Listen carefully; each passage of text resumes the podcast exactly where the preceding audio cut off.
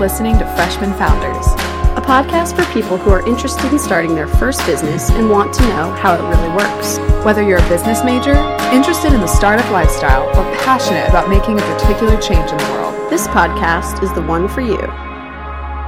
Hey there, welcome to episode two. This is all about validating your idea. We've identified six questions that are necessary to ask yourself in order to really validate if this is worth your time and if this business is going to be worth it in the long run. So, the first question that we want to ask ourselves when starting a business is Is anyone willing to pay money for this? If no one's willing to pay for your product or service, it's more of a hobby, and there's nothing wrong with that, but that's what separates things that we do for fun from our jobs. Yeah, our first uh, little venture, we were doing it for ourselves. We mm-hmm. were doing it for fun. And granted, that really was more of a hobby, but it was the core piece was us determining no, we actually want to make money. We want this to be our career. So that actually needs to be the starting point. That comes with business model. How are you actually going to get people to pay for this? What is valued at the end of the day to your customer? A lot goes into this question. It's a big one. There needs to be a group. It doesn't have to be hundreds of thousands of people that are your customers. You just have to be providing something valuable to someone. It isn't a business until people are paying for the product or service. This leads us into our next question, which is, you know, tied to the first one. And the question is, well, how much? And is that enough money? We have to make sure that our, you know, understanding of the customer is in line with what they think you're worth and if you are valued at that. If it costs you $50 to make something and people are only willing to pay $20 for it, that's not a successful business. You either need to figure out how to cut down your costs or maybe find a different market that is willing to pay more, or maybe you're not going about it the right way. But it's important to know how much it's going to cost you to deliver that value and how much people are willing to pay for it. And, you know, that's that comes down to understanding where you are in the marketplace. You know, are you value based? Are you providing something for them that they don't have time to do and it's just the biggest time saver? Or are you, you know, a quick fix, which is great, but you're a product, you're like, this is what they need consistently? Just really understanding where you are in that. So, a service company provides a service, whether that's someone doing something that you don't want to do and that you're willing to pay for. And a product obviously is something tangible, something you buy that you like. Um, in our instance, though, we we provide a service for event planners, but our we also have a product which is the website in a way. So we kind of can look at this from a few different angles. Um, we're always trying to perfect our product and make sure that our technology is the best it can be. But we we are providing a service, so I actually don't know what we are really. Um, we're kind of both. And something that we kind of learned the hard way with this was really learning, you know, what mattered to us with our profit margin because every startup makes the mistake, you know, you're you're willing to do anything for your customers because you have customers. You're like, "Yes, like that's amazing." But as you move along, like think about 2 years from now, you're not going to be in that honeymoon phase with your customers anymore. You're going to want money for mm. the work you put in. And right. so you need to think about, okay, like Mackenzie said, here's my cost, here's what they're paying, but am I also making enough to make this worth it for my time? Opportunity cost is a huge thing too. Question one and two in validating your idea really tie together. Is someone willing to pay for this? And how much are they willing to pay for this? And does that align with what I'm thinking it's worth? We found with our first attempt at a business that where we were really making our money was not in line with what our actual product was. We were throwing events to promote our website, which was our business, our product was the website which was supposed to be delivering value to people. But where we were really making money was the events through the promotion of our events to promote the website. So that's where we found there was a bit of a disconnect. a huge disconnect, for sure. our third question that we ask ourselves when determining if we have a viable business is are other people doing this and is your way better and or different than what they're doing? So competition isn't as scary as it sounds. Every business has some sort of competition because it doesn't even have to mean someone is doing the exact same thing as you. You're competing for people's time. So we have direct competitors, we have online platforms that book entertainment, and we also have indirect competitors uh, whether that's a manual way to book entertainment. Um, it might not be automated, but they're still providing the same service at the end of the day, or whether it's just some sort of value that people are finding that they're choosing someone else to spend their time on than us. There's all types of competition. It validates that there is enough need in this marketplace and people are doing it and feeling it out. But like Mackenzie said, you need to differentiate, whether that's through being faster, more efficient with your client, or providing better, um, you know, opportunities or providing better features. There's a lot of different ways we can go about this, but you have to have that that cutting edge part of your business to really make a difference and have people come to you instead of going somewhere else to get the essentially same thing. So there's a lot that goes into determining who your competitors are and also why you are different and better. We have realized that our biggest differentiator is our vetted entertainment and how we can provide quality entertainment easily. We do it all online. You don't have to call people, you don't have to wait for that email back. You can do this all on your time. A lot of our competitors don't do that. The fourth question is Is your market size big enough? So, we talked a lot about are people willing to pay for this? Now, if you've determined, yes, there is a group of people out there that are willing to pay an amount of money for my product or service. Is that group of people big enough to make it worth it for you and allow you to profit someday? Totally. And take some time to maybe think about a business that you see every day that maybe a business closed down. You know, they opened shop and a couple months later they weren't there. Well, it could be a lot of things, you know, wasn't enough foot traffic or where there weren't enough people interested. But maybe, you know, what if it was too much of a niche? Or, you know, what if it just didn't really attract that customer? Um, we have to be wary of this going into a business because the last thing we want to do is, you know, not think about this ahead of time. And then we really had not enough people to even make it six months. So, question number five is How much money and time will starting this business take? Now, this is so important. And it wasn't something that we thought about, honestly, because when we were starting this business, we were in college. We had that cushion under us of knowing that if this crash and burned, you know, we'd, we'd be okay because we'd still be in school and we could learn about something else and try for a second idea. But it is so important to really care about, you know, that those financial projections and, you know, what are those fixed costs going to be? What are those consistent expenses?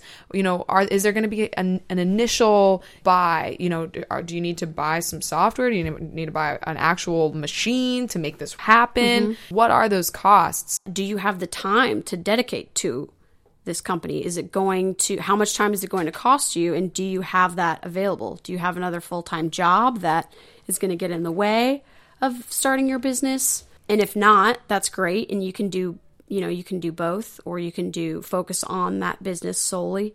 And the reason that we need to be asking those questions, you know, do we, you know, do we have the time to do this? Can we make this work? Is okay from a from an investor perspective because that's where we come from. You know we we raised money. So we're going at it from that angle money. first. Money.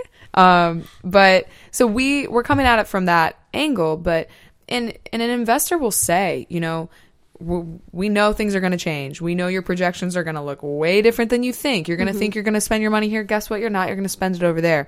But for an investor, it comes down to that person is 110% in to this idea, nothing else. They are giving all their time to this to figure it out. And that investor is investing in the person to figure out this idea. So that you know, is the right equation to make this business attempt work. Now, when you're looking at it from the other side, it's going to be you. You're going to bootstrap this thing. Hats off. That's awesome. You know, this company is 100% yours. But we have to think about how it's going to work, you know, five months down the road. Because let's face it, if you're, because you have to have a full time job or something, and you're only able to give five to 10 hours of this, you know, to this a week, that's not enough time to make this thing work the way you probably want it to. And that really leads into our last question of what kind of business do you want to run? There's not one right way to do a business. You know, you, you know, you just have to know what it is that you want. How much money do you think you're going to make from this company? And is this something that you're going to bring other people in? Do you want to scale? Do you want to be in other cities than your own? Or is it a brick and mortar kind of thing? You do it because it's fun, it's a small hobby, it's a passion, but you have something else that really is your full-time job just knowing the difference and knowing how what your potential of this business is For us personally, the kind of business we want to run, we want this thing to be massive. We want this to be used internationally to change the way that something was done. We want this to be scalable and we want to be a technology uh, startup then to full on company. So, you know, Mackenzie and I share that value. We're able to check in with each other and make sure that we're still moving down that path. That's why, even when you're hiring, making sure those core values are all on the same page of where is this ship going. And it works for us because we love working for ourselves and we love building our business and solving a problem. Our goal isn't to end up on a beach somewhere. I mean, that'd be great. That would be great. I'm okay with that happening. That's not the end all be all. our- the process is really what we enjoy. We love building this. We love seeing how we can make this easier for people.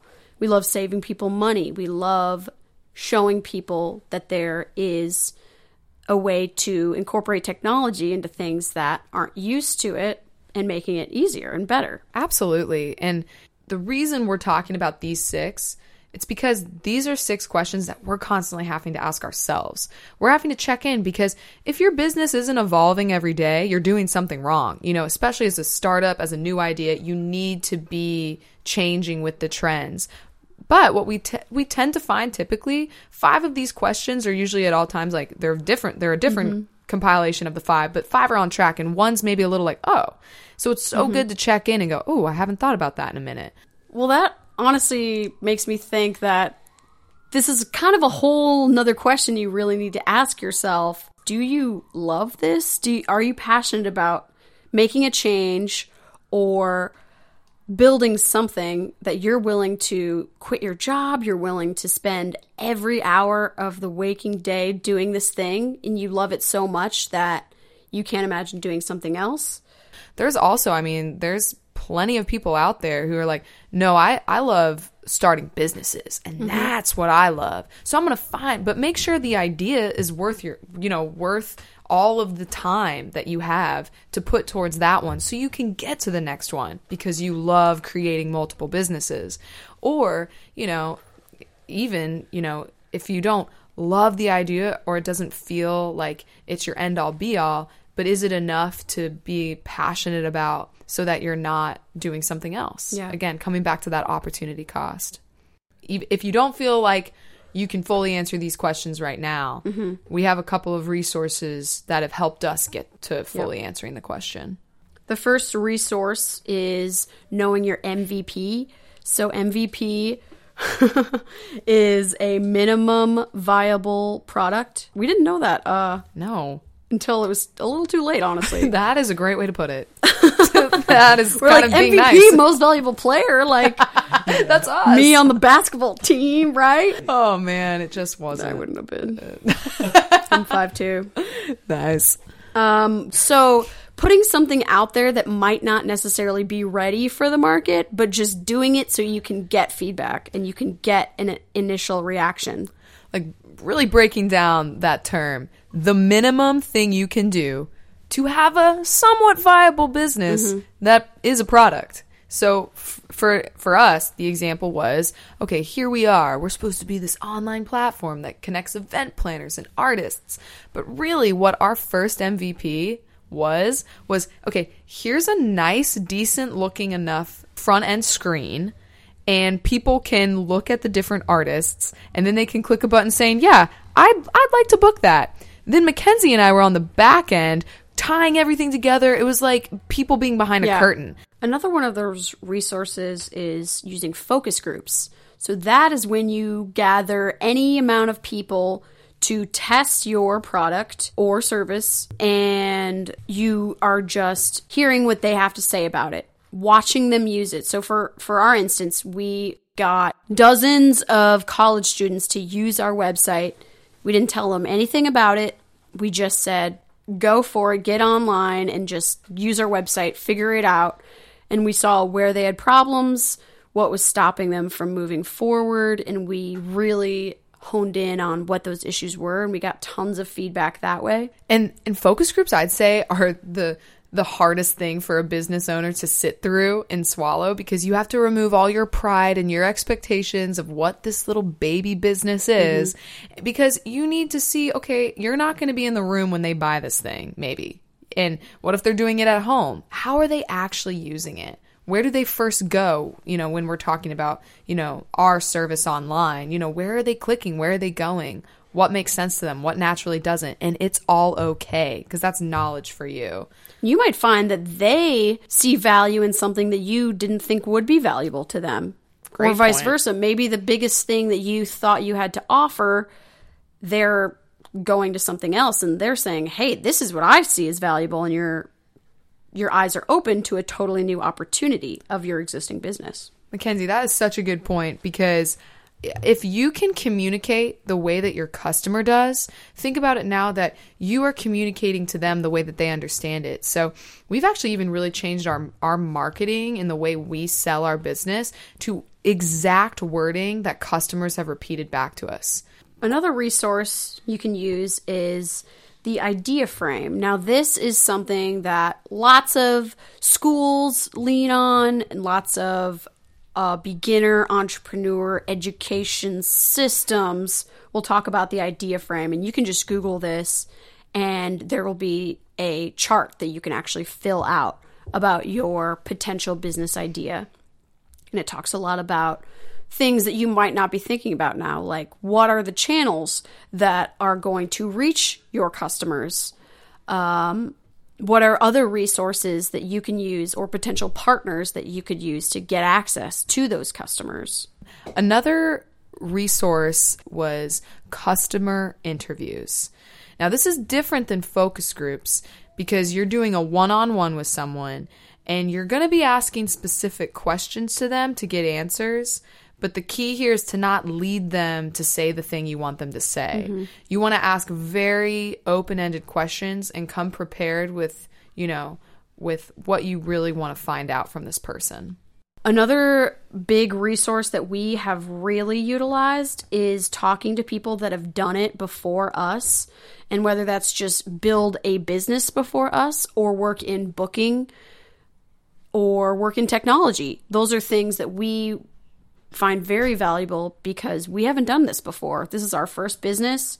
We have not, um, you know, we haven't done this before like many people that we talk to, whether those are new mentors, people that you find through connections, or whether you just know you could learn a lot from somebody that you don't know yet, reaching out to them and trying to build that relationship. You're going to find a lot of value from people that have been through it.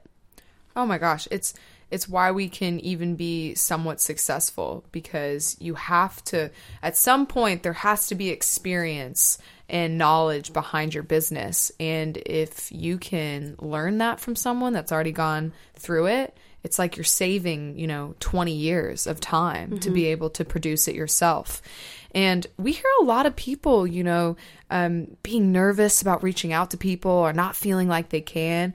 Listen, I mean, there is nothing more than an entrepreneur or a successful business person wants to do than help someone who wants to do it too and show them the way and give them feedback. I mean, that's if you're a student or you're seeking to learn, that's like the best person they would, you know, sit down with and and buy them coffee, you know, to show your thanks, but they will want to meet with you.